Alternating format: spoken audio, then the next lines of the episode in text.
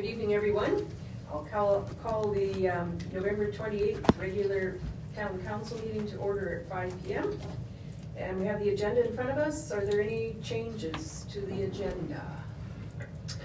Um, yes, there's your worship, uh, echo sincere regrets and ask to um, reschedule at another time. Okay, so under presentations then, that down. Okay. Would uh, someone care to move the uh, acceptance of the agenda as amended? Mr. Good, thank you. All those in favor? Great. Okay, public hearings. We appear to have none. Oops, I forgot the minutes, didn't I? Minutes of November 24th. You've had a chance to review them. Are there any uh, edits that somebody thinks should be forthcoming? Would someone care to uh, move the adoption of the November 14th regular council meeting minutes? Thank you, Mr. Carr. All those in favor? It is carried. Okay, no public hearings, no presentation, bylaws, none, unfinished business, none. And now we're landing at the capital budget with Mr. Monkford, and I'm sure this is going to be enlightening.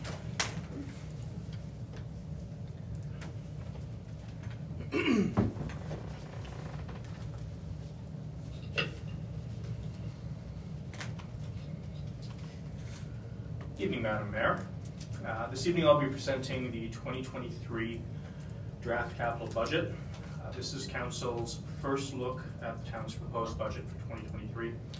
But it's not the first time that council will will see most of the projects um, as they've been presented previously as part of the five-year capital plan. So, the contents of this presentation, um, I'll begin by briefly refreshing council as to what the town's historical spend on capital expenditures uh, has been relative to its amortization expense.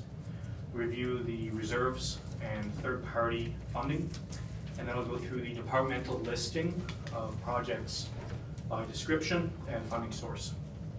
I'll conclude with some closing remarks and at that point open it up for council's questions. A um, couple of preliminary comments just before I jump into it. Um, we're not requesting that council approve this budget tonight in its current, current form. Our intention is to get this information um, in front of you so you consider it over the coming weeks.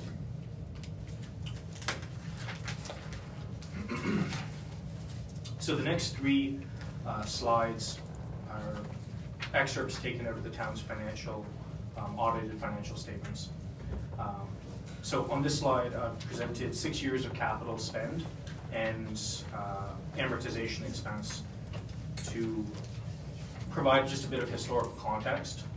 Um, acquisition of new council, or sorry, acquisition of new capital on this slide is all the, all of the spend during the year on capital additions, and amortization expense is the reduction in book value of the asset over the asset's useful life. So that's a charge that's recorded on the financial statements as part of the audit.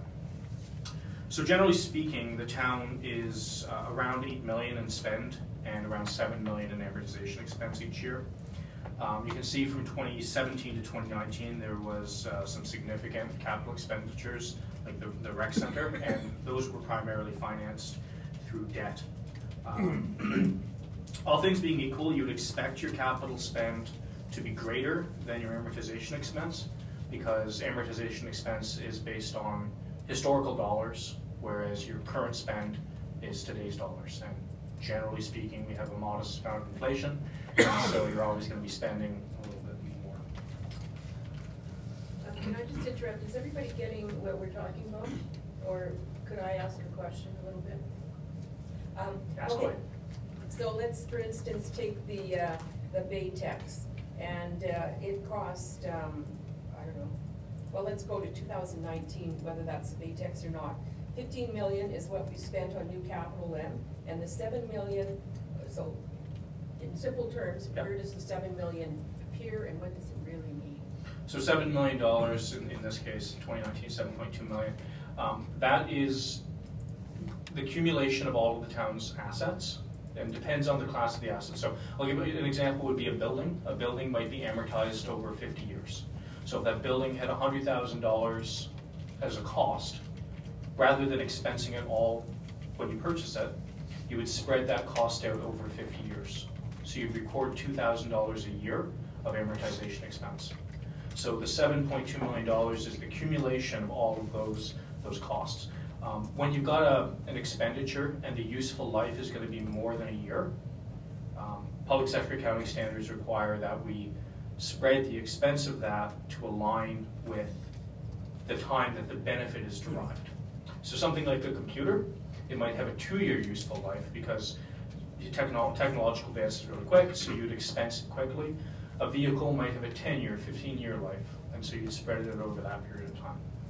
So, um, does that answer your question, Madam Mayor? I think so, so it's kind of a fake expense, um, in a sense. It's a non-cash item. You, you incur the cash expenditure when you purchase it, um, but it is a real charge. It's the, it's the historical cost of replacing your capital. So it has to do with building reserves and stuff? It does have an impact on reserves, and I'll, I'll, I'll touch on that in the next slide. No, thank you. I just have a quick question. Certainly. Um, Where does depreciation come in there? Is that, is that number figured in? They're the, they're the same thing. Amortization expense, depreciation expense. Um, you can use those terms interchangeably. Okay, I just never heard of the amortization, so that's the same thing then we're talking. Understood, yeah. So, on the town's reserves, so these are taken, this is a combination. Um, We've got listing of all of the reserves in the first column. Um, The second column is our 2021 audited reserve balance. That is the closing of all of these reserves as at the end of the year. The third column is our budgeted additions, and the fourth column is our budgeted draws. So these would have been as approved um, as part of the 2022 budget. And then the final column is our 2022 budgeted balance. So if 2022 went perfectly to budget, that would be where we would expect our reserves to land. Um, now, council does have the ability to choose how they want to allocate those reserves. Um, so the distribution that I used is based on where those charges were allocated in the O&M budget. So as an example, um, the wastewater capital reserve, we had budgeted 100 or 914,000 of transfers from operating to reserves as part of that fund, as part of that, that reserve. Um, And unfortunately, due to my limited time with the town, um, at this point, I'm not comfortable providing you with an estimate for where we're going to land by the end of 2022. We have performed our October variance analysis, and I plan to bring that before council before the end of the year. But uh, until I have more confidence in the figures, I would always rather wait and give you accurate information than rush and give you inaccurate information. Um, So I'll highlight that at the end of 2021, uh, although the town is showing $9.7 million of restricted reserves, they also have an unrestricted deficit. So it says surplus, but it's a negative number. There's an unrestricted deficit of $7.3 million. So um, this, along with uh, just a review that I've done of the town's cash and deferred liability balances, demonstrate that the town's reserves are largely unfunded, and therefore we can't just spend all of these reserves. uh, Because we have that unrestricted deficit, which needs to be addressed. Um, CAO Miller and myself have recommendations on how the town's reserve continuity schedule can be consolidated and, uh, and cleaned up. But we'll save that discussion for when we're a little closer to audit time. Um, But I just, it's important that council understands these figures and the relationship, that even though we've, we're showing a restricted reserve, it is an unfunded reserve because of the, an unrestricted deficit. So if everything had gone lovely, lovely sort of thing, the uh, nine million, six, nine point six million would be sitting someplace? Uh, uh, So, again, different organizations treat reserves differently. Um, But it's quite common that a reserve would be a funded balance, you'd have a dedicated account separate from your operating account, which would, you, you would accumulate cash. It could be an investment account as well. Um, That's specific to that purpose.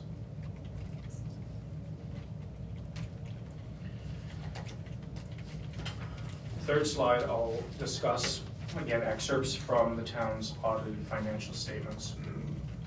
Relates to debt financing. So when reviewing the capital program, again, the reason why I'm emphasizing reserves, debt financing, and third-party funding, which is on the next slide, this is how we go about paying for our capital plan.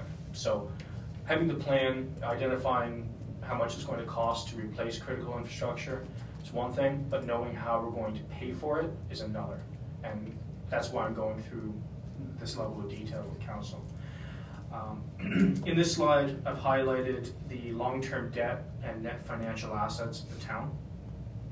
To clarify what those terms mean, long-term debt is debt which matures over more than one fiscal year. And net financial assets is your total financial assets less your total financial liabilities. So in the town's financial statements, we have financial assets, cash, accounts receivable, etc.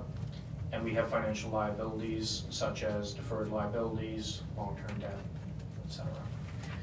So in, as you can see on, on this slide, the town's net financial assets hovered around the three million dollar mark between twenty twelve and twenty seventeen. It bounced around a little bit, but generally it was around that level. And then starting in twenty eighteen, um, and that was when Baytex basically began to get funded. Um, The town began to increase its debt level significantly.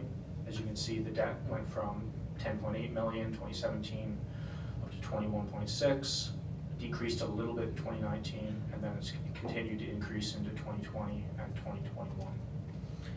Um, In 2021, the long-term debt of $25.3 million represents 67% utilization of the town's long-term debt limit.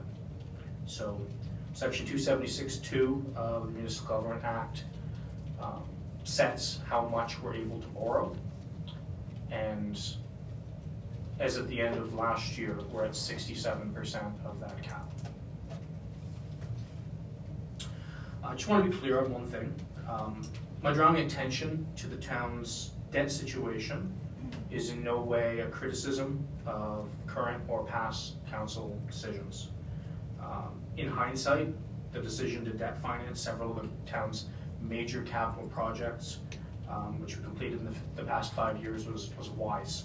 Um, As it's likely that the town would not be able to afford that same infrastructure in today's, just the dollar cost and the, the inflation and interest rate increases that have gone through.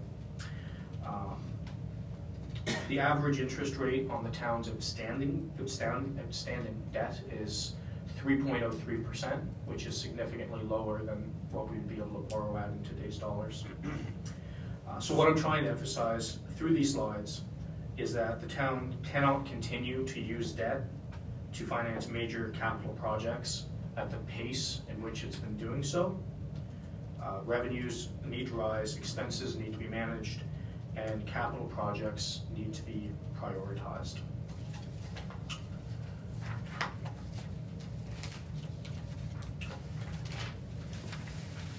So the last element, and this is a critical part of understanding the choices of why some projects are uh, superior to others, is third-party funding.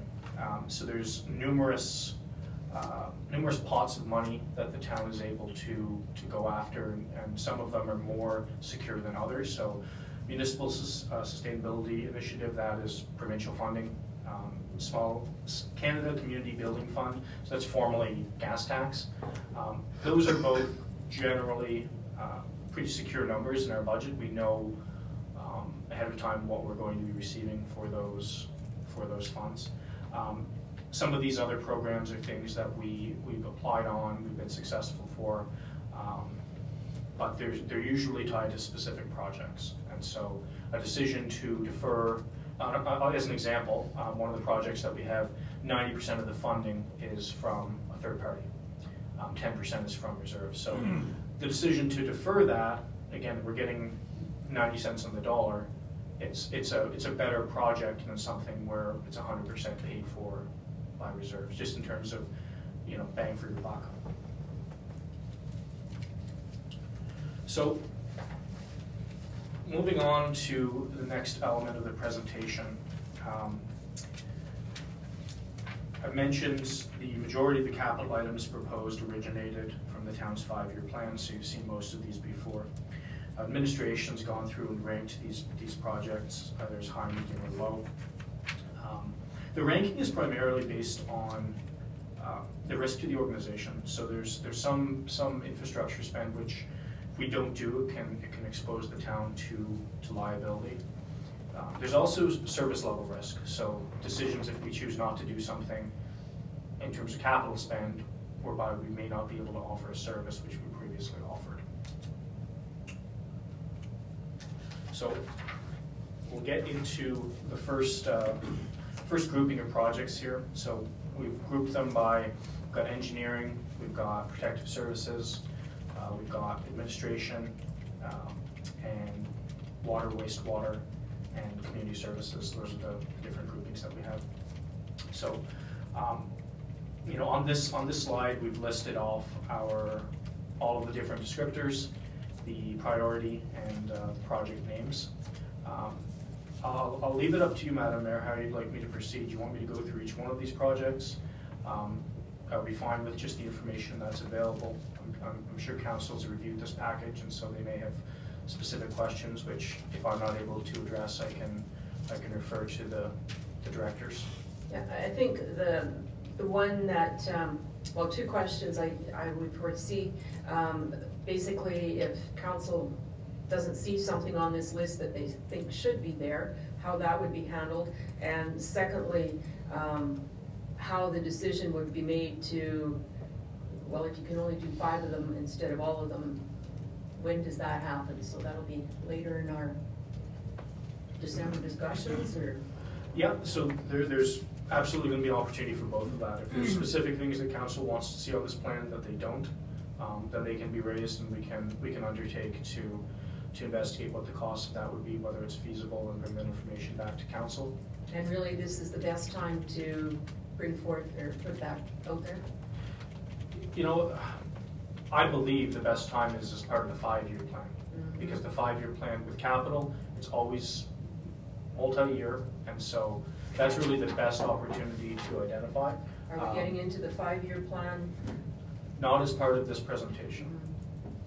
Well, But- okay, I'll, I'll But, just. it- but, it- but this is the Yeah. time, if, if Yeah. there's specific asks, this is the time to get it on. Yeah, I guess I'd rather people ask uh, front rather than thinking, oh gee, I should have asked that back then. So is there anything on this list that counselors uh, have questions about? Uh, Yes? Why are we uh, paying for that engineering for Pat's Creek if the town isn't even gonna be located in the town of Peace River? Why are we contributing to that? So, um, this is one of the projects that I mentioned earlier where ninety percent of the funding is through a provincial grant. Um, But perhaps I'll, I'll put it to the uh, Director of Engineering for, to elaborate on the specifics of the question.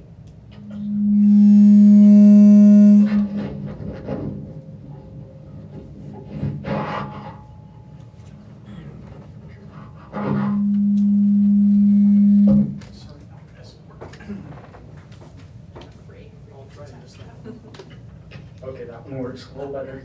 So, uh, this project is an extension of the Pat's Creek project that uh, we started on back in 2016, where we did improvements to the Pat's Creek Viaduct. And then we uh, had some money left over from that grant funding, which we took that grant funding and used it for the Pat's Creek uh, mitigation study and that I presented to council last year. And out of that study were some recommended options. And one of the options was a flood control dam. Uh, and there were a couple options that we looked at, uh, as part of that. And, uh, the one that, uh, had probably the best benefit to it was uh, a flood control dam that was uh, further up in, on Pat's Creek. It is in northern Sunrise County, but it's also located on Crown Land. So uh, we looked at uh, that we had some money left over and we talked to the province about that. And that was one that they allowed us to look at, uh, using that additional monies to get a shovel-ready project, uh, ready to do that, uh, flood control dam, which at the next stage, we'd have to look at getting some grant money for construction of that dam. Uh, so this is, as, uh, Director Mumford had presented. This is one of the ones that, you know, it's ninety percent province funded. The town is funding that ten percent. But it's overall in the interests of uh, the town of Peace River to uh, do all we can to kind of support this project because we benefit uh, directly from that in preventing future flooding in the town. And is this also one of the ones where if you don't have shovel ready and there's a grant that, still sad you can't apply? That's right. It's one of those ones, and especially with uh, elections coming up and politicians drop money, you want to be in the right place at the right time. Did they present to us that it would all be funded by a grant? And I thought it was gonna be a federal grant that they were gonna build that, we wouldn't have to pay anything for it. Well, we still have to apply for the grant, right? And depending upon what grant program we're going under will determine how successful we are in doing that. But it'll uh, be one of those financial decisions that we'll bring back to council, you know, before we commit to that. Is, you know, the first of all is uh, getting this to a shovel-ready stage, and the overall intent is to try to get the province to pay for all of it. That's our intent, but once again, once we have uh, what grant program it's gonna fall under, that's, we'll bring that back to council at that point for, for decision. Okay, um, any other questions? Uh, Now's your time to ask about, I don't know, something. Um, Would our neighbors up the hill be supporting some of this funding as well, being, like you look at all the uh, larger culvert- culverts and everything that's been put in up there where gathers all that water and shoves it down uh, Pat's Creek, are they gonna be involved in some of this third-party funding to support this project as well? I will be approaching them on that, and as part, now that we've got uh, this grant extension under Pat's Creek uh, identified, that we can, uh, I'll probably be bringing a presentation back up to Northern Sunrise County on that as well, and kind of gauging their interest in, in uh, providing funding for this, as well as commitment to, you know, uh, applying for uh, a provincial federal grant for the uh, the funding of the whole dam. This was already presented, uh, the initial part, and the study was presented to them with um, Peace River's thoughts that the dam was the best uh, way to go. And, Yes, I was just gonna say, and I, I could be wrong, but my, my memory of that meeting is that, how will I put this diplomatically, there didn't seem to be much interest on the part of anybody else outside of our border to put any money into this project. And I don't think I'm misunderstanding the situation. I think it was very clear the answer was not positive. Uh, So, I mean, that may change, that can be considered, but I was there, and I think my memory is good enough that, that I, I think I may be accurate on that one. Jim, would your recollection be similar to that? It, it would be, uh, Counselor Good, and as a matter of fact, you know, I wouldn't even be proceeding to this next stage if it weren't for the grant funding available to secure the design and going forward with that piece.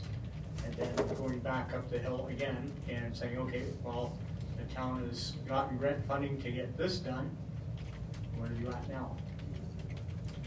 and it's one of those things where you kind of evaluate some of the risk, and it's the risk at the bottom level that is our concern, so. Any further questions, though? Uh, Okay, Council Boychuk, and then uh, CAO has a comment, maybe. Uh, I've got two questions. Um, How accurate are these predictions? And um, we're looking at spending four hundred some grand to keep that twelve-foot Davis Bridge open for five more years, and then we're tearing it down? Is that how I'm reading that? Uh, You are correct in that, uh, so, uh, that's one of the projects that, you know, we're looking at fairly closely as to whether, uh, we put, uh, that maintenance effort into that, or, know, take that same amount of monies and put that for a future replacement.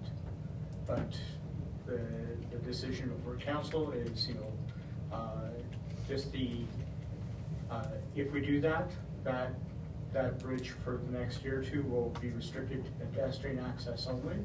And then, and as we get uh, closer to that date, we'll make another evaluation whether we- we just need to close it entirely.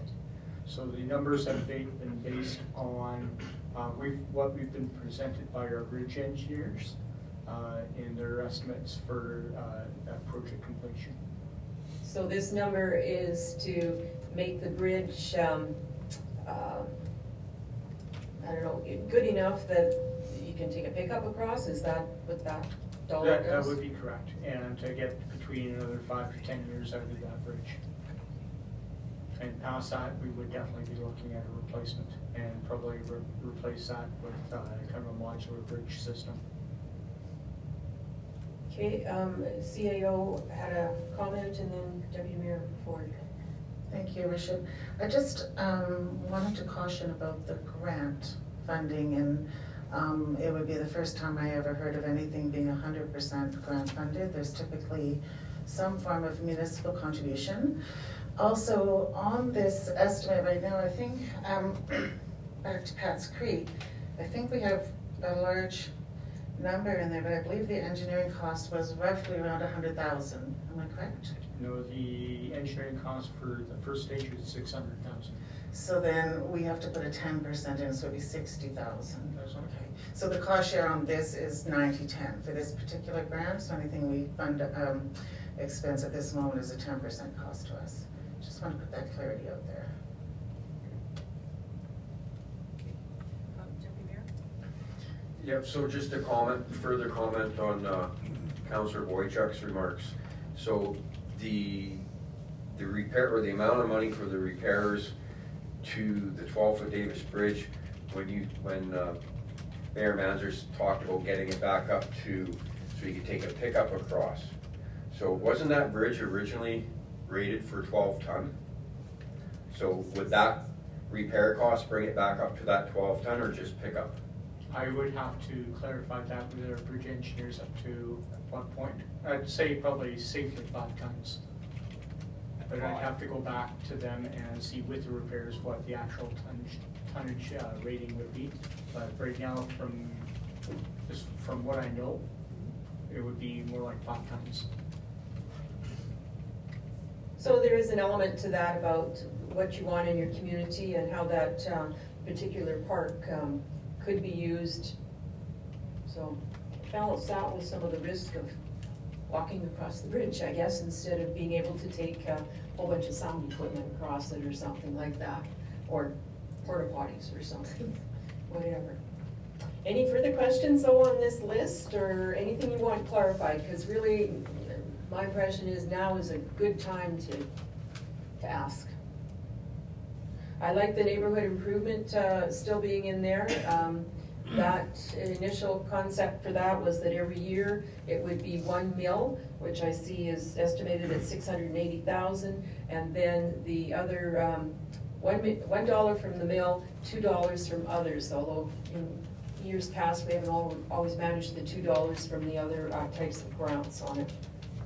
But it's one way of making sure that we're spending on um, maintaining and um, modernizing some of our infrastructure each year. It's kind of forces the point.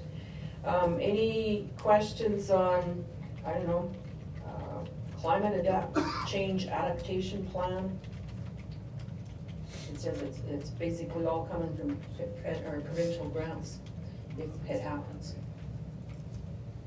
Very few Yeah, yeah. There is a pavement overlay, which I would understand to be the same idea as this year. Sort of the worst pavement someplace in town gets some help. Uh, yeah, Madam Mayor, so next year, our intent is to do as much of Ninety-first Avenue down the lower west piece and, uh, do that, uh, stretch. And the sidewalk repairs, where would they be happening? So, uh, some of the sidewalk repairs would also be on Ninety-first Avenue and then, uh, also some panel replacements around town for some, uh, sections of sidewalk that are Mhm. in need of that. The Main Street con- concrete repair project? That So- would be tax funded then, Yes, and that would, would be to take out all the brick and just put in concrete back in place. Does that really do all the brick? Uh, Or, I think that would, that would get to most of the brick on Main Street. okay, and heavy equipment, twenty twenty-three? What would that, So that, Look like- we're looking at a potable water truck, so the town is down to one potable water truck now, and as those become harder to secure for uh, rated potable water trucks, because they have to be certified. Uh, and a lot of the water trucks around this area uh, from contractors are not certified, so it kind of ups the, uh. so we, we have one already and we're needing a second one? That's correct. Okay. And somewhere that other one was, one was retired last year. Okay, and the Upper West Peace sidewalk project? Upper West Peace. So that one is uh, carry forward, uh, so this year we're doing the engineering design for that, and it, uh, for the new uh, trail that uh, AT put back in up on, uh, at the bottom of 99th Avenue, just down at the very bottom of the Ria townhouses. That trail that was replaced when they did that pile wall stops at Old Highway two, so this project is kind of putting in a crosswalk and pedestrian traffic lights at that point, and then tying, uh, providing trail to tie back into the trail that's behind Misery Mountain by the reservoir. So where would the traffic lights be, or the pedestrian lights? The light? pedestrian lights would be on, on Old Highway two. uh, Okay. So as, uh. It at the top of the hill, or, okay. Oh, Okay, gotcha. So where the trail goes through the trees, that highway portion up top there? Yeah. Okay, so, counselors, if you have questions? Please ask. Looks like we're, okay? I have kind of a, I don't know if it's an odd question or not. Why, and I realize, realize it's legislated that we have to do the capital budget by a certain date, is that correct? That's correct. Okay, so how do you commit money to your capital budget if you don't know what your operating budget is?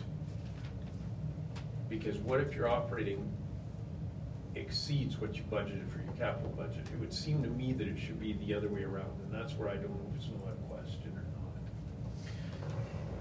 not. So no, that- that's, a- it's a fair question. Um, It's, it's a bit of a chicken or an egg thing. You know, do you, do you plan your, when you're looking at a municipality, you know, we're thinking, we're approving a, a one-year budget, but we're planning multiple years out in the future with capital.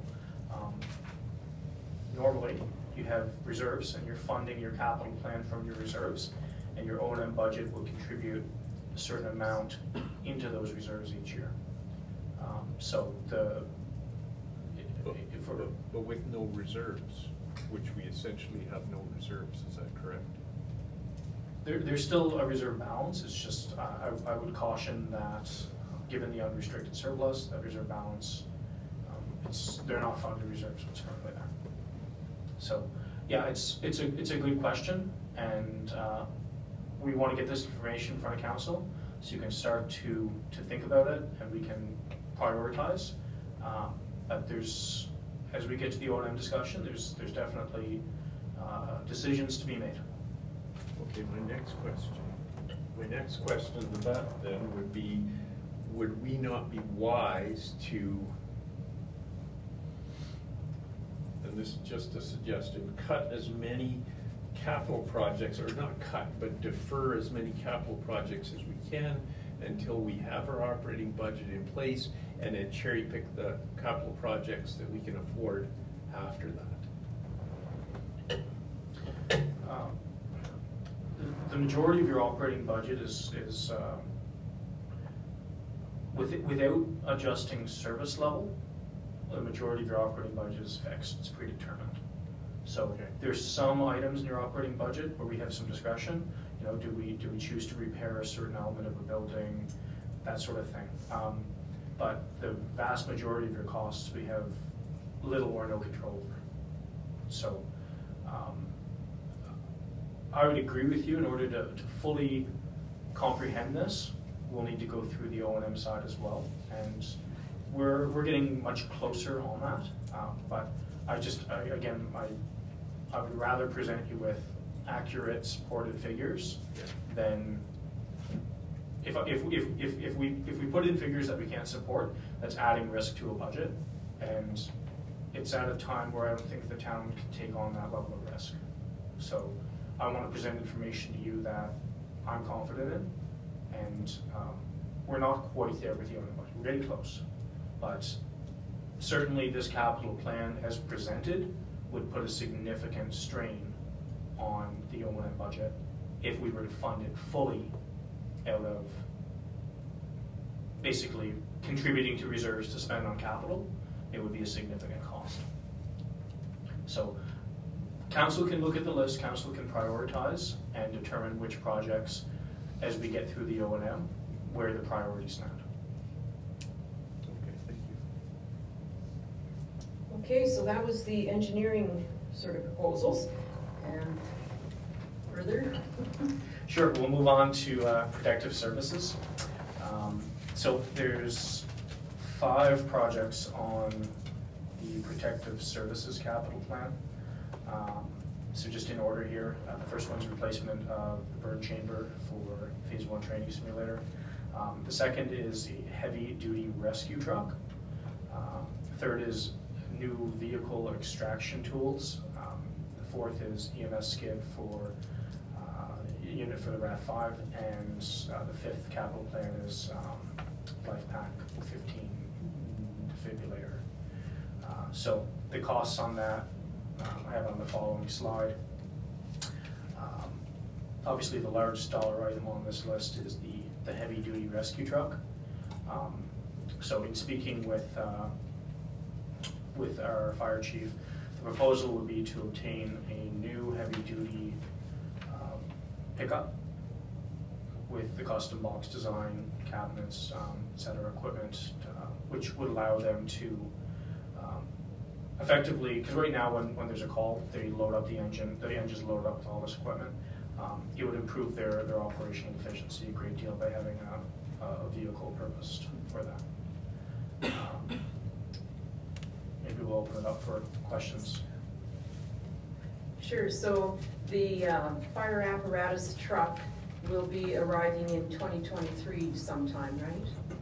The, That's the, the new. the new, the new big, the- the ladder truck, I guess I should call it. Okay, so that is already uh, arriving in the Protective Services Department Correct. in 2023, funded from sort of last year, I guess. Okay, but does anybody have questions from this? I remember the burn chamber discussion, something about, I don't know, is it using propane or something instead of wood or whatever? I don't know, what is this replacement burn chamber thing? Yes? I can speak to that a little bit. um, So as far as the burn chamber goes, if any of council has gone up and, and seen the, uh, the live training seminars uh, when they have the Northern Heat Conference, so it's the interior of the, uh, of the one burn chamber would have to be, uh, to be replaced. So it's, it's one of those items that if they didn't have, they couldn't do the, uh, the live training during Northern Heat, just because of the safety aspect. It could, would, uh, would I be correct on, on that? Yeah, that's my understanding, that the, But, so they already have something though, this is replacement. Yeah, but while the one, the one part of the chamber where the live fire is in, Mhm. would have to be replaced. Okay, and I I was just gonna ask a side question. So, um, with the priority list, so they're kind of self-contained within the departments?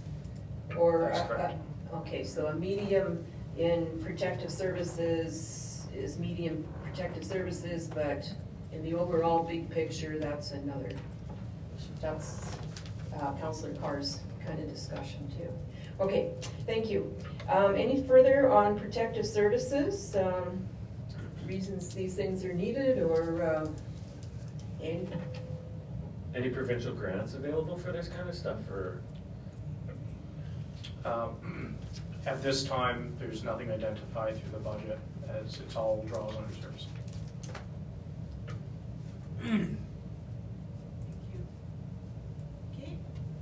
Looks like maybe community services is next. Thank you, Madam Mayor. Um, So we have three projects uh, presented here um, within community services. Um, Two of them relate to aquatics, so that is the hot tub replacement and the slide replacement. And the third item at the top of the list there is the Ken Moreland Diamond for upgrade. Um, So there's descriptions provided. Um, Dollar amounts are all drawn from reserves for the uh, Diamond Four upgrade.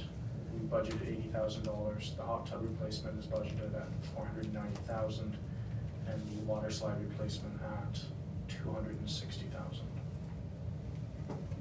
So um, with respect to the hot tub uh, replacement, uh, there's been comments going around about uh, how the hot tub would be replaced. When would that discussion happen if people have questions about it?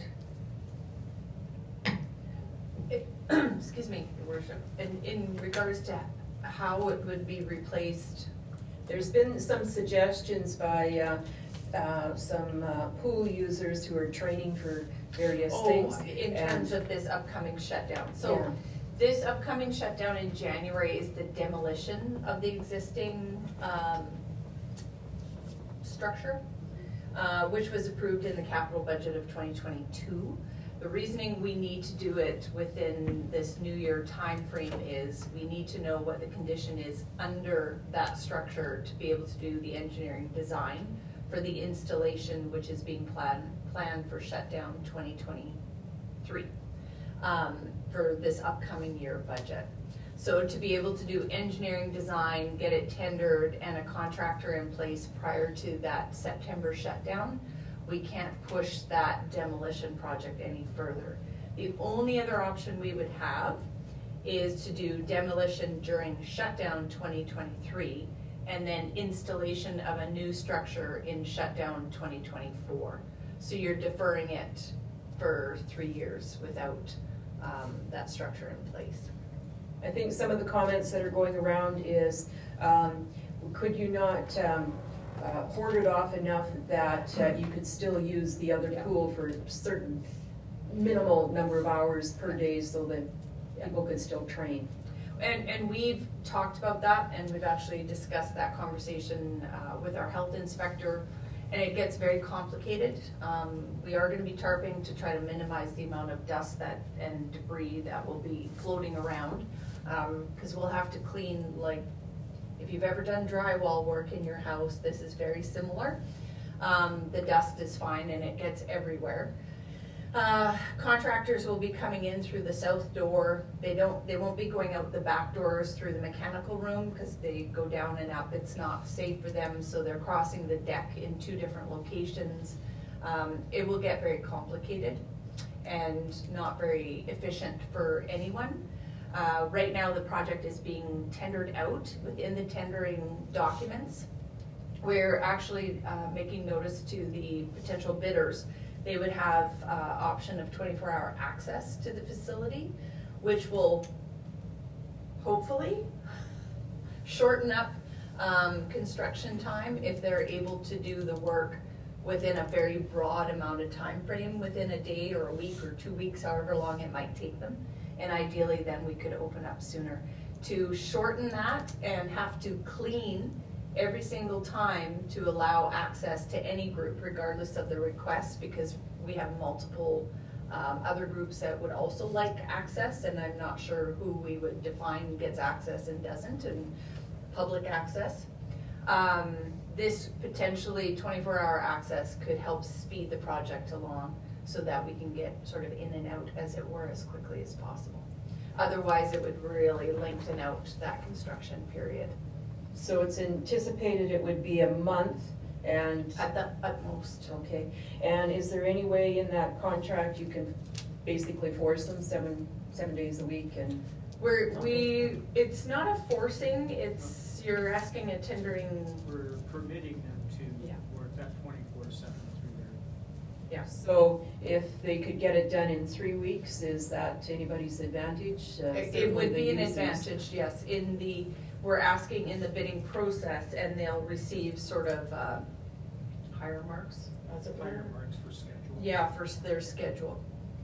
So it'd And- be weighted a little higher. And within that, say, month, three weeks, whatever it is, that includes the cleaning aspect?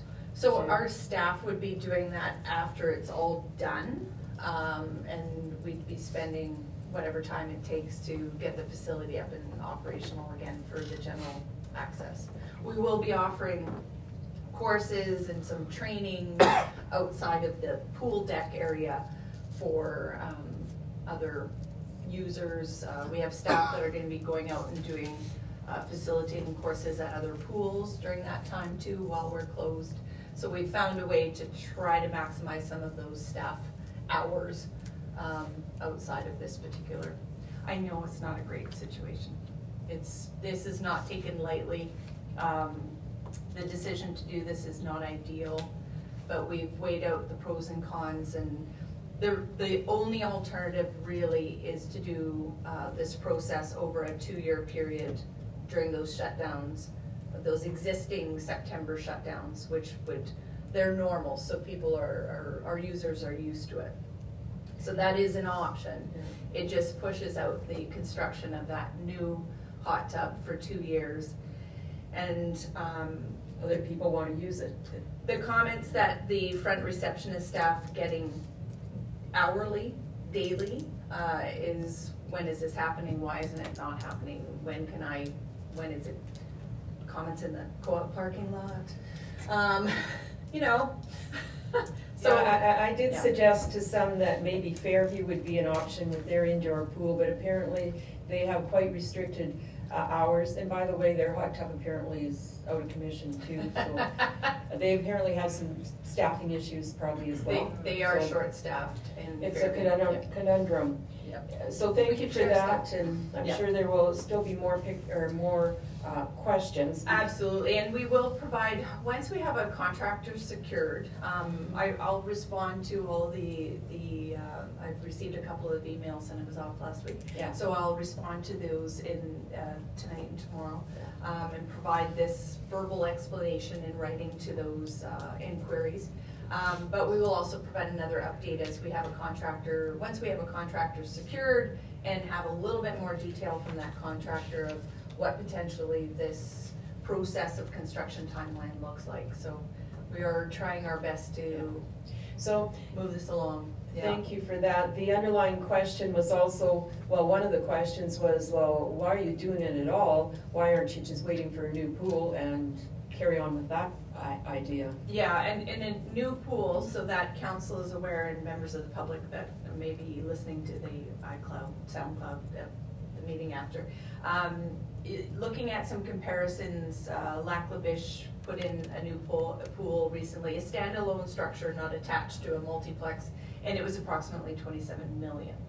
So I would suggest to council that your return on investment for eight hundred, or sorry, taking out the Ken Horland, let's say seven hundred and sixty thousand, your, or fifty thousand, your, your return on investment is substantive and it's much more efficient way to go to replace your infrastructure that you're currently looking at and look at full replacement once we have a proper life cycle assessment on what that longer term um, timeframe is. And it's further, it's not the next five years, it's, it's not that quick of a turnaround. But I hesitate to give you a long-term number until we have that assessment done by a structural engineer, which is in the operating budget for twenty twenty-three.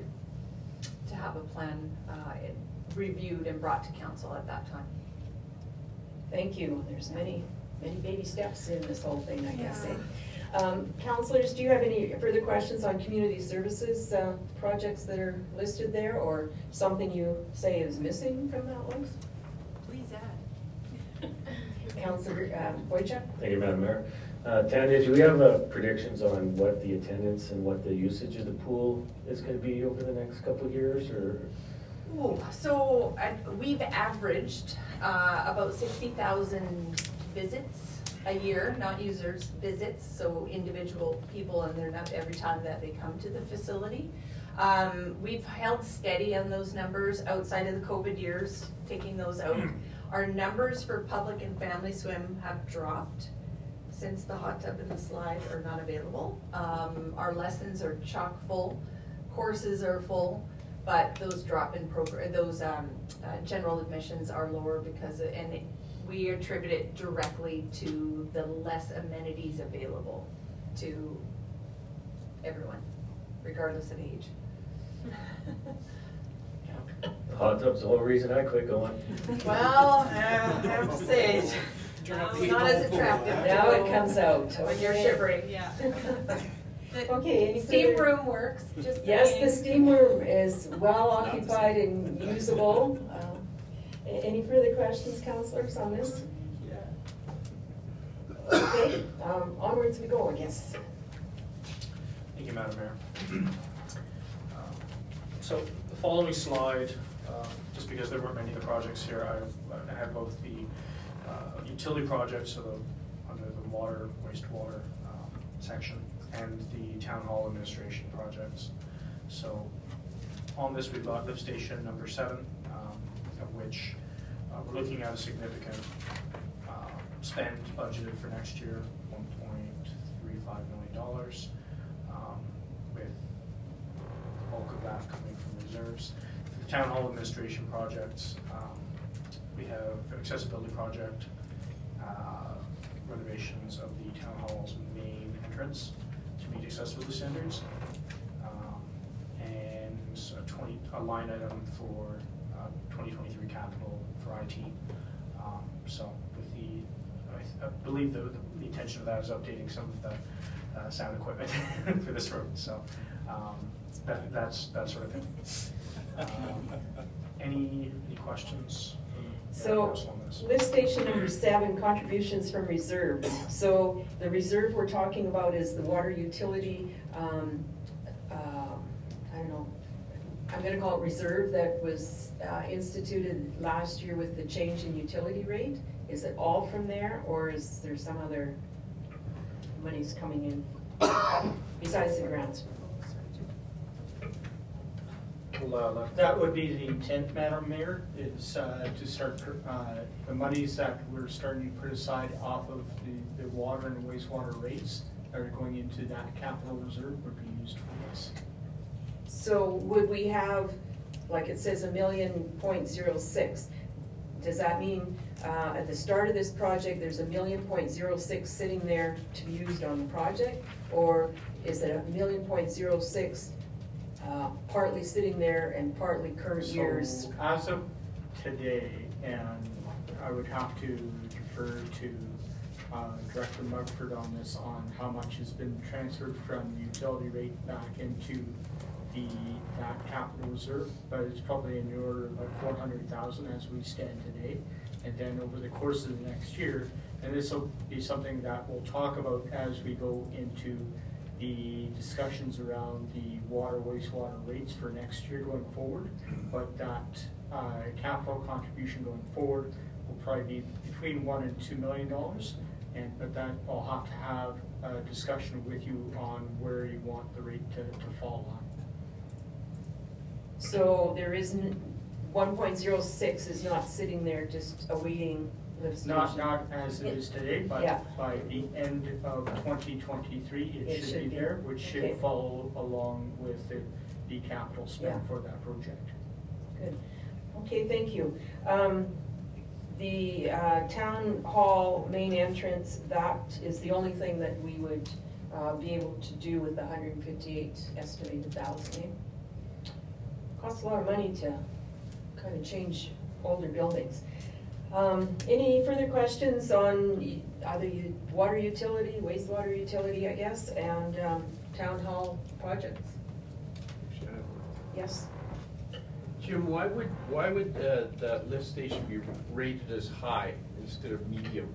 Because we've never had a lift station there before, have we? That is correct, but that was the overall design plan for instituting lift station four and sizing lift station four for what it is. Was, that was put in place, uh, we had to have lift station number seven to be able to, uh, because we couldn't, uh, run the gravity main deep enough, uh, between where lift station seven is being planned and where I showed you where the Shaftesbury tr- Trail project went through, so trying to get from there to the, the ski chalet, you can't get the, like, it was, the depths that we we're getting was just absurd, that we'd never be able to service and maintain that transmission main going through that, that collection main. So what we had to do is put a lift station there in order to get the level back up, so that way the, the sanitary transmission main that we are now having from, uh, going from there to the ski chalet will actually work. So, you know, that, that was one project and, uh, so we could defer that one a year, but the, the thing with that is we would probably lose the remaining grant funds that's available, uh, for that project under the SCF Okay, so funding. that's part of why it's high is because of the grant funding. It's not so much because of necessity. I understand what you're saying about why we need it, but was lift station four not of equivalent size of what was there before?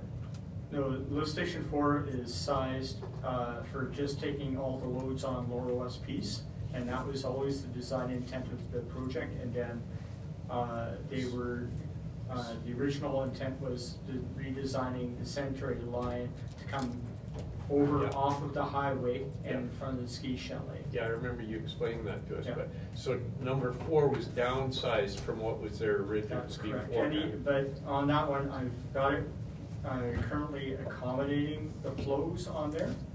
Uh, but we're pushing that one hard right now. We're, and it's not the normal operation for that lift Okay, station. okay, thank you. Uh, any other questions? Okay, thank you, Mr. Mumford, and here we go again. Okay, so that, that concludes the uh, departmental listing of projects. Um, The next slide here, I've got, uh, just a summary of all of our capital spend um, by funding source and by department. Um, So again, the bottom line here, grand total capital expenditure planned, seven point four million dollars. Um, So that number is, is largely in line with what the, uh, the town has been spending in capital for the past three years. Um, So that brings us to conclusion of the capital presentation. Um, The current proposed budget, um, it would put a significant amount of pressure on the town's reserve level um, and would require uh, uh, additional tax revenue. Um, So there may be reductions that are required, um, administration, and we've, we've talked about this listing a lot. We've already trimmed back from, from where we started. um, And we, we do have, you know, if, if push comes to shove, there's items that we can drop off this list, there's items that we can defer. There's some things where, you know, if you defer it a year, it's just kicking the can, it's just deferring having to address this issue. Um, I would caution against that. Uh, I think that um, just defer, deferring the tough choices is not, uh, it's not, it's not a solution. Um, it's not a sustainable one at least. Um, we do want to hear from council if there's additional items that, that you'd like to be considered, put forth. Again, we, we tried to limit our listing and our, our requests to things that are priorities that mitigate the risk that the town is, is facing a potential liability of, of, of not, uh, not expending those funds. Um, The other thing I'll emphasize is the budget that we put forth, uh, we think is achievable. If, if the funds are available, we think we can do the work. Um, There's sometimes that budgets get proposed and it's pie in the sky. Uh, we think that this, it is actually, it is actually doable, so long as we've got the support from council and the funds. Um, That concludes my, my presentation, there's any questions. Uh, Counselor Scannell? So when you say additional tax revenue, do you mean above what we were at for this budget year? Or do you mean like when we were kind of knocking around some numbers, like, oh, maybe we're looking at six percent, or something like that? It's gonna be actually be more than that, like what? what- So, um, this comes back to Councillor Carr's comment about, until you see the O and M budget, you see where we're currently at. Um, you won't really know how, how, how many things to remove, put it that way. Um, I don't want to, until we confirm up that, that figure a little bit more, uh, I don't, I don't wanna get into kind of where we'd be at. Um, But just, I want council to understand that, um, especially if we're, if we're spending money on things where it's purely coming out of reserves, that means it's, it's effectively a tax increase, whether it's now or whether it's, you know, in, in the past, the practice recently has been financing things through debt. Um, That's expensive now. It's expensive now, and, and that's putting a cost on, on future taxpayers, so. Is there, um, uh, debt, some of it, wasn't some of it being paid off twenty twenty-three? Nope, not really?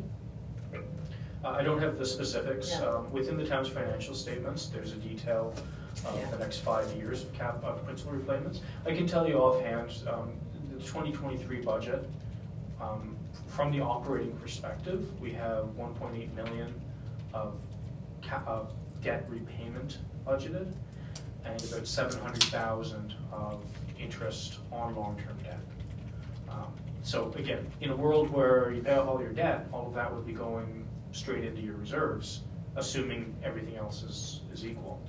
Um, Again, that's. uh, I I guess the opposite, well, not the opposite, but aside to that is, um, people that are paying that interest and that debt at the time are also users of the, whatever it is too. Because the present users pay for the whole, um, uh, the- they, they pay the whole bill for everything, then future users are using it without paying anything too. Like there's a little bit, depends on your philosophy, I guess. Um, anyways, uh, thank you very much for the presentation, but counselors, final chance on this tonight. Okay, so, and that one of the purposes of really nailing this down within the next month, basically, is so that uh, if any tenders and stuff need to go out, that they can really be out the door early in the new year too, right? Yes? One question I have based on that is that the, for example, the pool, uh, the hot tub replacement and the um, slide replacement tenders are out right now, or going to go out, or waiting for us to say, pull the trigger, or they're done? No, just the hot tub demolition, uh, is, tender is out right now. Yeah, Okay. Just not the replacement, just the demolition? that's correct. So, okay, that, okay, that answers my question. And a little later on in this process, I understand we'll be looking at the, um, sort of the ongoing, uh, three-year, um, operating and five-year capital, just, we'll get that information as well. So another year would be added on to the end of them, and adjustments at the present too. Yeah, um, the plan going forward, again, uh, CAO Miller presented our revised budget schedule. Uh, We're gonna be bringing forward our O and M, um, to get interim approval, which will be finalized in the new year. And, uh, yeah, we'll be bringing back a a five-year capital as well.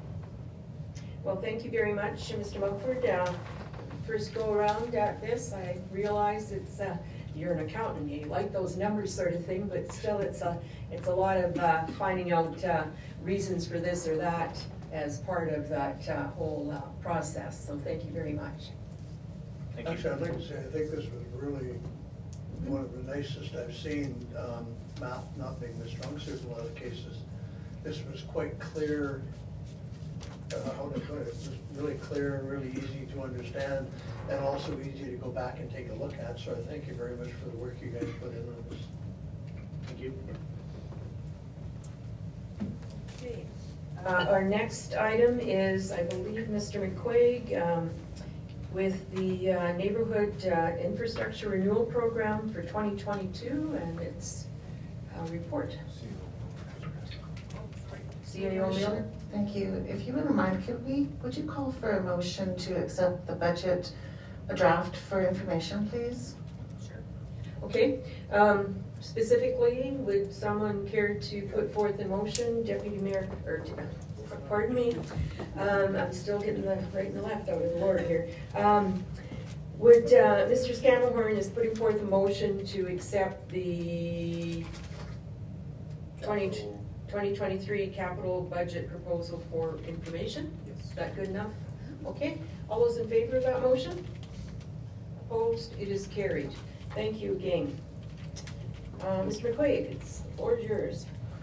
Thank you, Madam Mayor. Just a, a quick briefing for council tonight, just to give you a snapshot of where we ended up for neighborhood renewal 2022.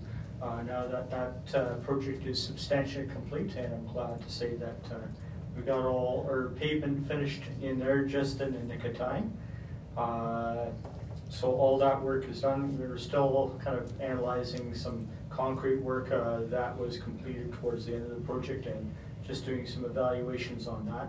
Aside from that, the only thing that really is remaining uh, for that project is uh, a little bit of finished landscaping, uh, being the tree planting, which we'll take, take care of next spring. Uh, and then uh, any remedial work that has to take place at that point, and also uh, the street lighting, uh, which we're currently working with ATCO on, and they were just uh, behind on getting their davits in.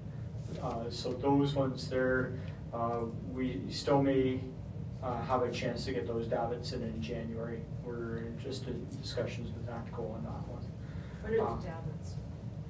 The davits are the actual uh, kind The of light type thing? structure that, Okay. and then you have the fixture on top of that. Uh, So financially, uh, basically, here you can see uh, the revenue sources that went to pay for this year's uh, neighborhood renewal, and we had budgeted three point three six five million five hundred for that. And uh, expense to date is two point five million, so the remaining budget uh, is eight hundred and thirty-five thousand. So out of that money, uh, we still have a holdback amount uh, that we still have to pay out, and then the final invoicing for that. But uh, for what we know right now, we're still, uh, we're within our allocated budget and uh, essentially on time. That's very nice. The street looks, I think it looks great. So where will the trees go? Are they going on both sides of the street or mostly the house side? I think most of them are on the south side of the street is where most of them were taking out. Okay, good. Uh, Any comments, questions on the report? Well, thank you, Mr. McQuaig. It's nice to see uh, a project finished and uh, the finances are looking good and we just hope the final bits of it uh, carry through on that. Okay, so the next item, we have um, uh, item new business, item three, Deputy Mayor Ford's November fourteenth, notice of motion one and then two. And uh, Mrs. Miller, are you speaking to them or? Thank you, Your Worship. If you wouldn't mind, before I begin, could you call for a motion, please, to accept that um, report for information that we just heard? Okay, so you would like um, motions after each one of them? Is that the way you prefer kind of things? It's fine, it's fine, it's, sometimes I forget, so. Anyways, okay, let's have a motion to accept um, the Neighborhood Information, Infrastructure Renewal Program, twenty-two program update. And uh, who would make that motion? Uh, Mr. Carr makes the motion. Um, All those in favor? Okay, thank you. Thank you, sorry, I, some things I do like specific motions, especially when we're talking about budget and things, and others, I'm all good in one, sorry for the confusion. Okay, so, um, thank you. This, uh, request for decision, as you mentioned, is in response to one of the notices of motion that were brought forward during the November fourteenth meeting. Um, I was excited actually to see this. This is, uh, good news motion and, you know, it's looking with a lens of transparency, so it was well received by administration. And, um, considering the request, we feel it's an easy thing for us to accommodate we just would like a little bit of time. We'd like a little bit of time to get our website set up and ready. We'd like to start at January one, so it's a full fiscal year, so people aren't looking back if we start this month, going back. And also, we would like to bring forward um, this for discussion at the GMP meeting, because along with the second notice of motion, um, we had already, administration had already identified some potential changes and best practice recommendations that we were working on to bring towards, or forward for council for consideration. And this would kind of form part of that, such as, you know, what exactly would you like to see? Did you want to see all of the expenses, some of the expenses, you know, the honorarium difference? So we'd like to have some discussion around that and bring forward some examples of what other municipalities are doing. So that's our recommendation for this one, is just to have us move forward to the GMP meeting. um, And then we can carry on. But we are excited to implement this. This is good news. Okay, thank you. Uh, Any comments, first of all? I just have one. It was at, at the time where we'll be discussing um, what actually gets posted and if we want to uh, start January first or if we want to have it retroactive to the beginning of our, um, our term here, beginning in uh, October 2021. That would be the time to discuss that? Correct, yes. Okay, thank you. Um, Okay, so admin is recommending that um, the, the topic be, um, well, discussed at the Governance and Priorities Committee meeting on December 5th, which is next week, I guess. So we would need a motion to that effect, or something else, uh, yeah?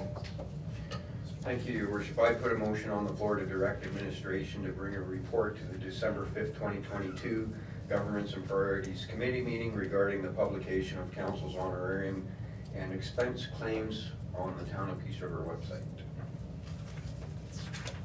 Okay. All, or any further discussion? All those in favor of the motion? Okay, it is Carried. Then we have. um, Mrs. Miller and um, the second motion, I think, yes. So similarly, thank you, this is in response to the second notice of motion. So as mentioned, administration had already, uh, we're already in the process of preparing some information, um, you know, reviewing our agendas and all the enabling motions and whatnot are, are cumbersome.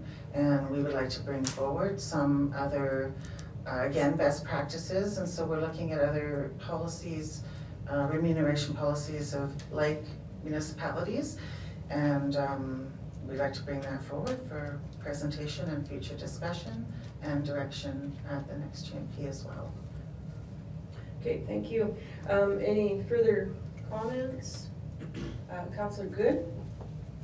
So at present, would you like, excuse me, I don't see a recommendation, so just a motion to accept this information and you'll be bringing that forward? Yeah, that would be great, because actually I was just thinking I'm setting myself up for failure, failure bringing everything next week. So yes, and then, you know, this will be part of next week's Okay, I'll move to discussion. Accept it for information at this point, bring it forth when you bring it forth. So you made a mo, you have a motion? Yeah. Okay, okay, so we got a motion on the floor. Uh, Deputy Mayor? Yeah, I was just uh, reading in the report here, um, it does, it's not under recommendation, but it does say administration is hopeful to present council with a revised remuneration policy early in the new year for consideration. So, I- I'd like, to- you know, I have no problem adding that into the motion to accept for information and bring it back. A new policy early in the new year.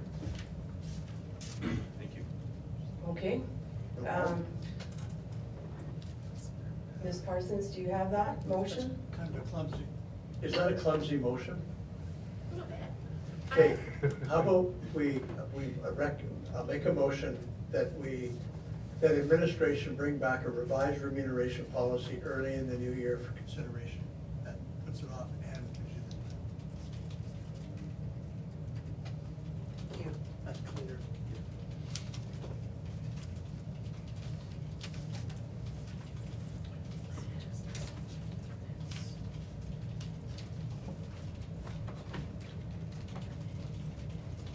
So Ms. Parsons, you've got the motion.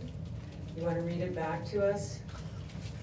Move that council direct administration to bring back back a revised remuneration policy early in the new year for council's review and consideration. Okay, thank you. Any further discussion? Counselor Boychuk? Would it be possible to see uh, what we'd be saving by going to this? Oh, that's part of us. Okay, perfect. I don't think we should necessarily think we're saving. We'll be saving, saving. depending how the discussion What the costs are anyways. Yes, you'll see the costs. It brings Uh, uh, Further discussion? Okay, are we ready to vote on that motion? I don't think we did that yet. Yeah, we didn't, didn't we No, we vote? didn't. We voted on the first one, not this one. Okay, we're voting on the second motion. All those in favor? Thank you. Okay, um, it is carried, and I'm just gonna Look at the agenda here, and I, what time is it? Quarter after six, we're still okay to carry on, or does anybody need a break? Uh, we've got Ms. Bell ready to go, maybe we'll do her part first anyhow. Then we can decide, how's that? Okay, Ms. Bell, Community Services Board. Thank you, your worship. We have an application for a new board member for the Community Services Board. Uh, There are two vacancies on the board. One is for a member of Indigenous Heritage. But Ms. uh, Tiana Rebalkin has a, submitted an application for the general public member at large. The Community Services Board did review her application and has made a motion of recommendation to council for her appointment as a member at large for a three-year term. Thank you. Um, Any further discussion on that? Just a comment. Yes? I actually know uh, Tiana quite well myself, and she would be a perfect fit for this board. I second that. How many people, ac- how many people actually sit on that board? I was surprised, I've been to two meetings and there's been quite a changeover of There, faces. I believe you're catching my memory, eleven? Wow. I, I think eleven in total, yeah.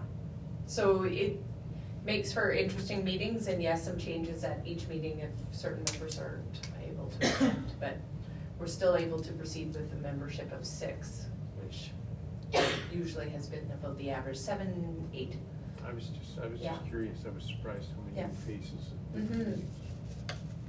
Which is good, turnover, and you spread the knowledge through the community that much more. Plus, the museum part is now Yeah. Yeah. an element of that board too. So it's Good.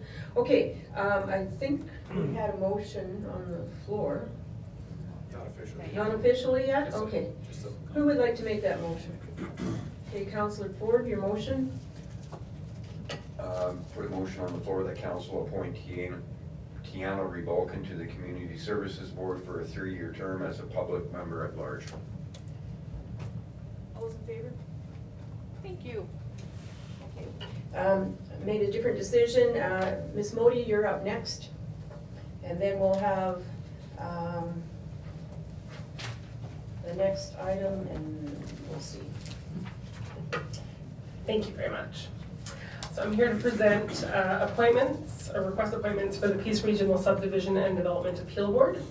The town is a part of a regional uh, subdivision and development appeal board, and every year we receive a request from the Mackenzie Municipal Services Agency to appoint annually uh, members to that board. So we've received um, the membership for this year. They are asking us to appoint five different members uh, from various municipalities who are party to that board for a three-year term from November 30th, 2022 to November 30th, 2025. Uh, We also have two clerks who would be appointed to the board, our own Ms. Parsons, who replaces Greg Town as our previous clerk to the board, and Christy Rees, who, who is a member of the MMSA staff and can act as the clerk to the board uh, if needed, if none of the municipalities' clerks are available.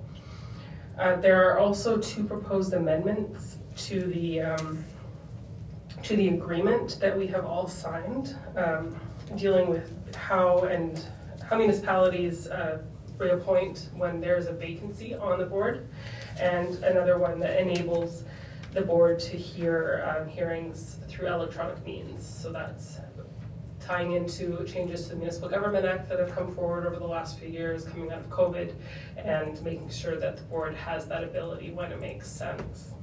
Uh, and then, sorry, I kind of skipped over it. Uh, there is an appointment of um, a member from the Village of Nampa to replace an existing uh, member who has stepped away from council and is therefore no longer their rep on the board. So MMSA has provided four motions that would appoint the members, uh, appoint the clerks, and make those changes to the agreement. All the member municipalities are being asked to make the same motions, and that way we'll all be in lockstep together to continue on this uh, inter-municipal board. So if you have any questions, I can answer those. If not, it would be our request and recommendation that council proceeds with all four motions. Anybody have any questions on this? So this is the board that people need training to become part That's of. what I was just gonna ask, this is the same board that I'm on.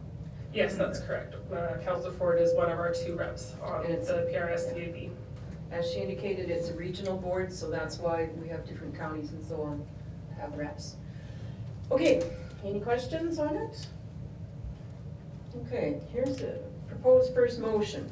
Um, Council move that council approve the appointment of the following individuals as members of the Peace Regional Subdivision and Development Appeal Board for a three-year term, effective November thirtieth, twenty twenty-two to November thirtieth, twenty twenty-three? Five, sorry. Five. Um, they are Gary Noel from the village of Nampa, Dene Bover, village of Girouxville, George Leger, MD of Peace, John Shabilsky, MD of Peace, and Amber Bean, Clear Hills County. Who would move that? Uh, Counselor Scammahorn has moved that. All those in favor? Only that Gary's from Dawn. Yeah, he's from The Dawn. one, just one minor edit there that will. Gar- Which Gary's from where? Jerry, was that, am I saying Jerry properly, from Dawn? Gary. Village of Donnelly. Okay, well, I guess I'm, I'm reading here, says, Jer- fair enough, whatever. Let me see, Okay. mine says Village of Yeah, is it Jerry or Gary? It says Jerry on one document, Gary on the oh, other. Oh, I see. We'll go with Jerry since it's in the, the notes. Monsieur Noel. Yeah. Okay, all those in favor of that, or did we vote? All those in favor? Okay, it's carried. Second motion, council move to approve the appointment of Perry Skirlick as a member of the Peace Regional Subdivision Development Appeal Board effective November thirtieth, twenty twenty-two, to serve the remainder of the term of office for Quinton Bu- Bulford, who has ceased to be a representative of the village of Nampa. Who would move that? Uh, Councilor Carr, all those in favor? Great. Another one, council move that council approve the appointment of, is this the same motion? This is motion. Number three, Um, You have this? Yeah, it's this one. number three. Okay, so I it. Got. Urgent choice. Okay, here we go. Council approved the appointment of the following individuals effective November thirtieth, twenty twenty-two as clerks of the Peace Regional Subdivision Development Appeal Board. Kayla Parsons from the town of Peace River, Christy Reese from all municipalities. All in favor? Oh, who's in favor? Thank you. Councillor Shannon moves it. This is kind of mind-boggling, all these things. Okay, next one. Here's a good one. Council approve the following amendments to the Peace Regional Subdivision Development Appeal Board Agreement. That section six A is amended as follows. Seven, vacancies. When a member's term ceases prior to its expiry, the municipality that member represent to, represents shall put forward another person for appointments as a member for the balance of the term as soon as reasonably possible. That section seven, under hearings, under Schedule A, policies and procedures is amended as follows. Uh, G point one, the board may conduct hearings through electronic means as set out in section one ninety-nine of the Municipal Government Act, RSA two thousand as amended or replaced. Who moves that? Sure. Okay, Deputy Mayor moves that. All those in favor? I hope we got all five of them. There were, there were four, that's a typo on my. Oh, that's a typo, okay, great. Okay, next one we have uh, on our agenda, and thank you, Ms. Modi, Thank you. Keeping us up to date on that one. Um, We have information about the Christmas open house, and this is from Mrs. Miller, I believe. Hi, I got all the great news today. So this briefing memo is just a reminder to council and to the members of public that um, it's opportunity December first Thursday from four thirty to six thirty to attend council's Christmas open house. So um, hopefully all of council will be in attendance, directors will be in attendance to help support council with any information. Um, Specifically, we're gonna be demonstrating or, or um, displaying um, the capital budget uh, proposed, the draft budget proposed today for some discussion, um, and council's newly adopted strategic plan. And um, we will also have some of last year's capital and just kind of some pictures of success that were completed this year. So hopefully it'll be a great turnout, there'll be snacks and some coffee, and hopefully there'll be some great conversation. Great. And I see it's well advertised according to the list that's on here, so that's great as well. Um, okay, so maybe someone would move to accept, um, that, uh, briefing note for information. Counselor Shannon, thank you. All those in favor? It is carried, thank you. Um, now we're at reports. And the first one is municipal planning meeting of August twenty-third. You can see who's on it. This was the one where the brewery and tap room was, um, on the agenda and approved to its new location with, uh, a few caveats about it. Then we have the November first, um, MPC meeting and someone that went to that, what was the topic? The variance on a second, single detached dwelling? Am I reading? Okay, then onwards we go to the Peace River Aboriginal Interagency Committee meeting of October eighteenth. I attended this one, and um, basically the new thing with um, this one is that the powwow next year is going to be a traditional powwow versus a uh, competitive one, even though the traditional includes competitive ones, but basically everybody that dances will end up with a prize, is the traditional aspect of it. And again, it's in June, and probably up at the fairgrounds. Um, information in that report, if you'd like to read on um, the November first being uh, Métis Proclamation Day and the uh, celebration of the National Aboriginal Veterans Day on November eighth. Okay, then we have the Mighty Peace Tourism General Board meeting, and I believe uh, Mrs. Bell went to that. Looks like they did a lot of business at the meeting. Yeah, Always productive and very informative. um, any questions on any of those reports thus far? I'm not sure if all members of, oh, I'm so sorry. Um, if all members of council are on the email listing for the Mighty Peace Tourism, they send out their, uh, memories in the Mighty Peace newsletter quarterly. And if you aren't receiving it, please let me know and I'd love to add you if you'd like to get more emails. Um, because it is an excellent source of information. I'm gonna have, um, Megan, see her appearing behind the monitor, um, be pushing some of the information that are posted, because there's some really great information within that, those documents. I don't know if I get it or not, but you could put me on the list. Okay. Yeah. I don't think I do either. Maybe put us all on the list and we can excommunicate ourselves if we uh, Yeah. don't want, un- don't want it. Thank you for that, Mrs. Bell. Um, I'll, let's have a motion to accept the reports for information and they'll be listed. Who would do that? Uh, Counselor uh, Scamhorn will. All those in favor? Just Byron works fine. No, no, no. I can't do that at this I meeting. know, That was for Mhm. you. Okay, then, um, information item, uh, first item is Battle of the Badges charitable hockey, um, game invitation. So they are having, um, a hockey, charitable hockey game between firefighters, uh, I don't know, RCMP, hopefully nobody gets injured this year, and money to go to Salvation Army Food Bank and Stars Air Ambulance, held at the Baytex, uh, January twenty-first, eight P M. Uh, they would like an RSVP for attendance. Um, who would have actually be able to go to that one? So far ahead. I think it's, it's usually a Friday or Saturday night. Saturday night. I'd like to, given that we're under the old regime still, should we uh, do the motion? or- Sure. Why not? Um, okay, if somebody wants to put forth a motion on that, then we, we can do so, of some sort. I'll, I'll Just have a question. Mhm. What is the actual, uh, it says the uh, cost of your entry fee will be covered if you choose to, to attend. What is that entry fee cost? I believe it was about ten dollars. Oh, yeah. That was it. Yeah, but, I mean, it's a donation, so it's like. Yeah. Okay, Yeah, that's what I um, thought was donation. Yeah. too.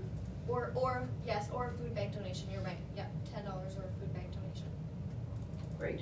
Okay, uh, do we have any motions with respect to this? I'll move that council being able to attend. Okay, all those in favor of that motion?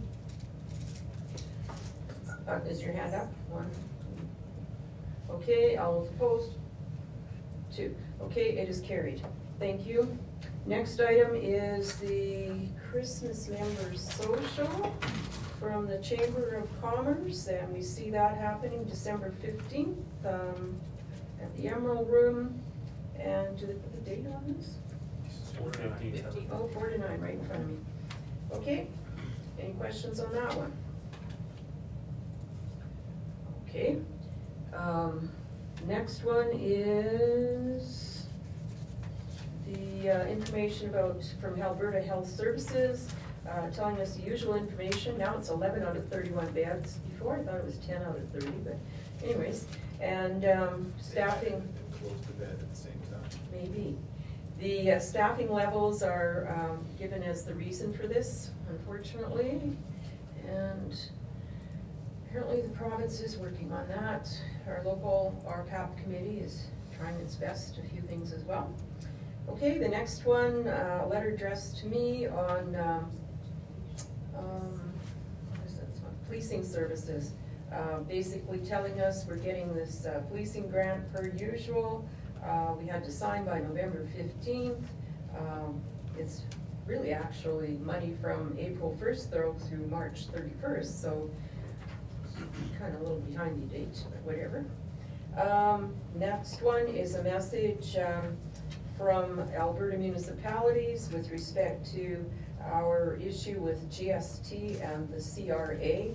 Alberta municipalities took this forward, um, FCM was involved, RMA was involved. Um, we were successful, got our money back, but they're still kind of debating the nuances of the wording of these agreements so that we don't get into uh, difficulty again.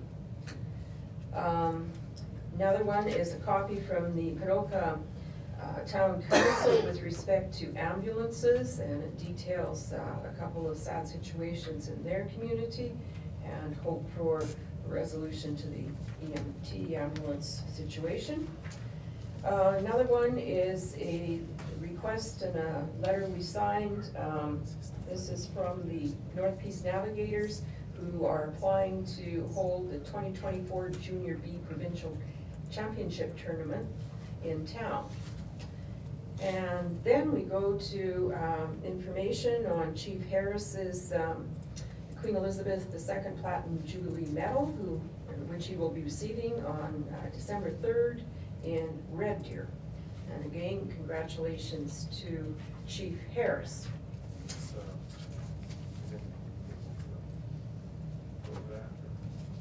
Um, Yeah, it's in Red Deer. Yeah, So I'm hoping Mr. Harris, or Chief Harris and his guest will be able to actually attend it. Hopefully the weather and the roads cooperate for him too, because it's this Saturday, isn't it not? Okay, would someone care to move the acceptance of all of those um, reports? Can I ask a quick question first? Yes, indeed. This, the letter about the RCMP funding, they, they said they're not gonna, uh, increase it. Is that gonna impact us then with their new raise that they got last year?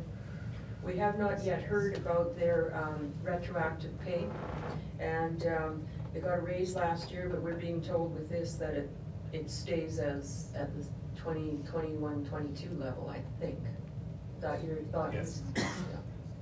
So, you know, anytime we get to talk to anybody about that aspect of things, we should keep pushing. Because it's a whole chunk of our budget, no matter what we do. Any other questions though? Okay, would someone put that motion forward? I don't think we did yet. Keep forgetting. Counselor Carr? Sure. Okay, motion to accept all the reports, all those in favor? It is carried. Okay, how about we have a little bit of a break, or no? I should finish it off. Any notices of the motion? Um, comments from the public? Key communication items? I'll try to make this as brief as possible before the break. So, uh, your worship, key communication items, first of all, would be the capital budget, um, focusing on the upcoming dates, uh, notifying the public again of the dates that are publicly available for them to attend. I believe the next one is the next GMP meeting. Um, following that would be the, uh, completion of the neighborhood infrastructure renewal project. We do have a webpage uh, that focuses on the project, so updating that and being able to let people know that that is uh, largely completed. And then moving on to the appointment of the community services member Tiana Rebalkin. Uh, appointment of Peace Regional Subdivision in Development Appeal Board member and the amendment to the agreement. Uh, the council open house, just continuing advertising on that, hoping for a good turnout. Um, adding the Battle of the Badges to our community calendar and continuing on with acknowledging Fire Chief Harris's uh, contributions to the community is um, highlighting his Queen Elizabeth uh, II Platinum Jubilee Medal that he is going to receive. Great. Um, I'd also like to, uh, say thank you to staff who, uh, I think organized our float. And some of them ran behind trying to catch up to it and hand out candy as well. And I think, um, um, Counselor Scamahorn, I saw him there with, uh, his daughter, uh, got her handing out candy as well. Um, Deputy Ford was, uh, doing the parade thing and directions, Marshall. Marshalling, I believe is the. Marshalling is the correct term. And uh, I know one of the firefighters, his daughter was running along behind the um, float as well, also handing out candies. And there seemed to be an excellent turnout. I did not, uh, was not in town for the light up, but I understand it went very well as well. Lots of positive comments. So please thank your staff who uh, contributed to that cause again. So thank you. Okay, and how about we take a little ten, or no, how many breaks? Um, eight minute break. That brings us back on my computer at uh, forty-five, six forty-five. Okay, six forty-five, we're back here and then we'll go into closed session.